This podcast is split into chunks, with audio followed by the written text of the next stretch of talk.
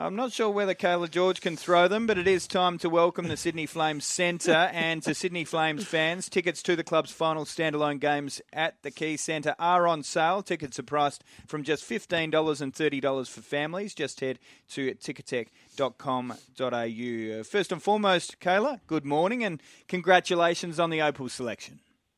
Good morning, guys. Thanks for having me, and thank you. I appreciate it. Love wearing the green and gold. Describe the feeling of being picked to us. I mean, these guys know what it's like. Describe the feeling to me. Oh, um, well, without getting too emotional, um, representing Australia and, and rocking the green and gold definitely my, my favourite team to play for, and there's nothing quite like it. And um, you know, I take a lot of pride in, in you know the opals and legacies that have come before me, and, and you know to, to continue to build that for the people coming after me. And um, yeah, look, I think we've got a, a really big job to do in, in Brazil in a week or two, and I'm excited for the challenge. Yeah, eh, Cayla, Cayla, I think you've, well, firstly, congratulations, but I think you've got a great example right beside you in that Opals team uh, in showing the world how special it is to play for that team in Lauren Jackson. You know, time Yeah, out, absolutely. retired, come back, still wants to be a part of this amazing team. So that must be so special for you to play alongside her.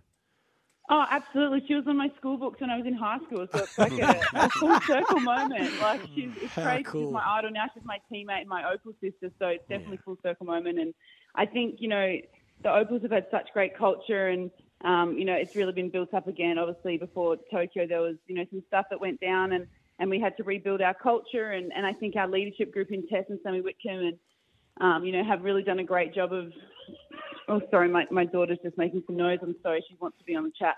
Um, Put so her on. think it's- yes, come on. Um, so yeah, I, it's, it's been really built up again to where it should be, and um, you know, it's it's such a great group of girls to be around, and and we you know honour past opals, and we want to you know make sure that you know future opals really see that and want to be a part of what we're about, not just to represent Australia and play basketball on the court, but what it means you know, just to be an opal without even stepping foot on the court yet, you know, like we just want to Yeah. really instill that and, and make sure that people, you know, want to be about what we're about. And um, I think we've done a really good job in, of doing that. Yeah, and obviously the girls would have been disappointed with Tokyo. Uh, What, what gives you the confidence if you can get there? Well, you will get there, but in Paris later this year, what, why do you think this Olympics will be a lot different to the Tokyo Olympics?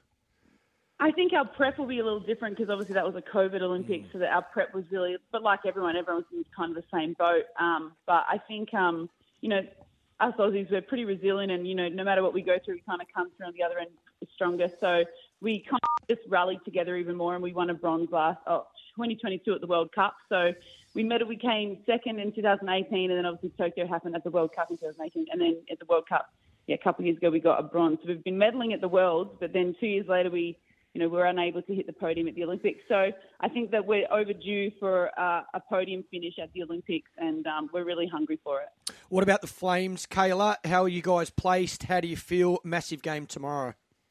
Yeah, I think you know, like all good things take time, and uh, there's a very new team this season, and we kind of got out the gates pretty slowly. And I only got back from the states three days before our first game, Yeah. so um, like it's always going to take time. New coach, new new culture, new everything. There was only a, a few girls that were here from the last couple of seasons, so um, I think we've turned the corner, and I think we're we're peaking at the right time, and you know, hopeful just to scrape through into finals. And once finals time, it's anyone's time, you know. So we'll hopefully make some damage in finals. Well, you're coming off the back of a couple of good wins against Adelaide and UC Caps, uh, taking on Southside. And you mentioned Lauren Jackson there before. Um, she's actually playing. How, how do you limit the impact that she has on a contest?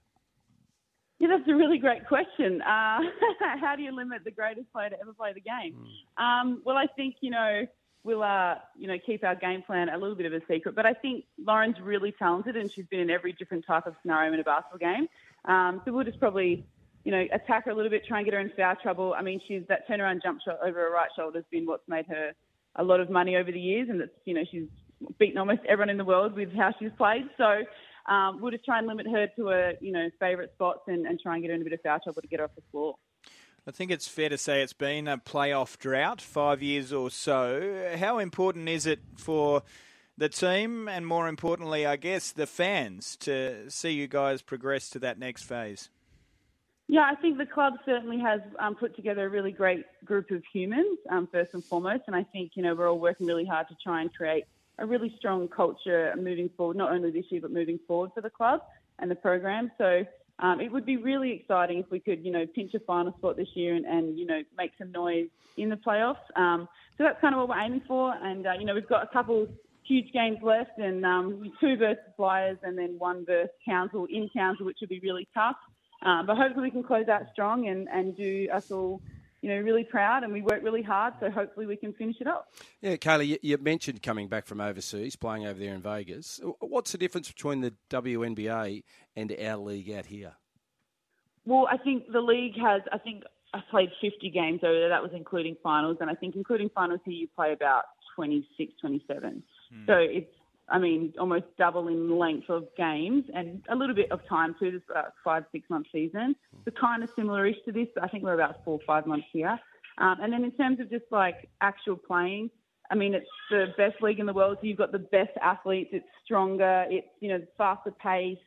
Um, there's a few different rules in the WNBA, so it is it is very different. It certainly is the best league in the world. Um, but I mean, we're not far off here in the WNBL. We're, we're definitely one of the strongest leagues in the world uh, among you know the European League and, and the WNBA. So that's there's no doubt about it. We have some great imports that come out here too. So that play in the WNBA and at top level. So um, we're a great league here. Yeah, and what about Vegas in general as a sporting city? Because the NRL are going to take over uh, a couple of games t- to Vegas, and everyone's wondering how that will be received and whether the locals will get behind it. How, how do you think it might go? Yeah, when I was living there, I saw a little um, advertisement for the old uh, NRL coming over, so that's pretty exciting. I think that they'll take it well. Their sport's crazy in um, in Vegas. Um, our owner, who owns the Aces, also owns the Raiders in Mark Davis, so his sport's mad. So I think you know they'll get around it, and it's not a bad spot. I mean, the Strip, if you like to party after games, I guess I'm not really a big partier, and now I'm a mum, but um, actually never really have been. But the Strip's very much there for anyone that wants to have a good gamble and a party. Um, but you know, I think that the NRL guys will will enjoy it over there, and I think the fans will get behind them because, like I said, they are sports crazy. So we obviously know what the Flames have ahead of them, but when we're talking Brazil, so just refresh our memory. You've got the host nation, Germany, and Serbia across four days to essentially qualify for the Olympics there. Yeah, that's right. So we uh, play Brazil first. We're playing the host nation first. What a treat! They'll be so excited and the crowd will be electric for them, which is great. They get excited when we drop a bobby pin, so that'll be fun. um, but we'll be all right. And then we play, I think, Serbia next and Germany last. So we just have to finish top three out of four to qualify for the Olympics. But I mean, to get a better seeding at the Olympics, I'm pretty sure we need to finish like as high as possible. Um, but I mean, the goal is to qualify, so that would be yeah, just don't come last. Perfect. All right. Well, I'm sure you won't, Cayla. We've really appreciated you coming on the show, and we'll be cheering you on. No worries. Thank you, mate.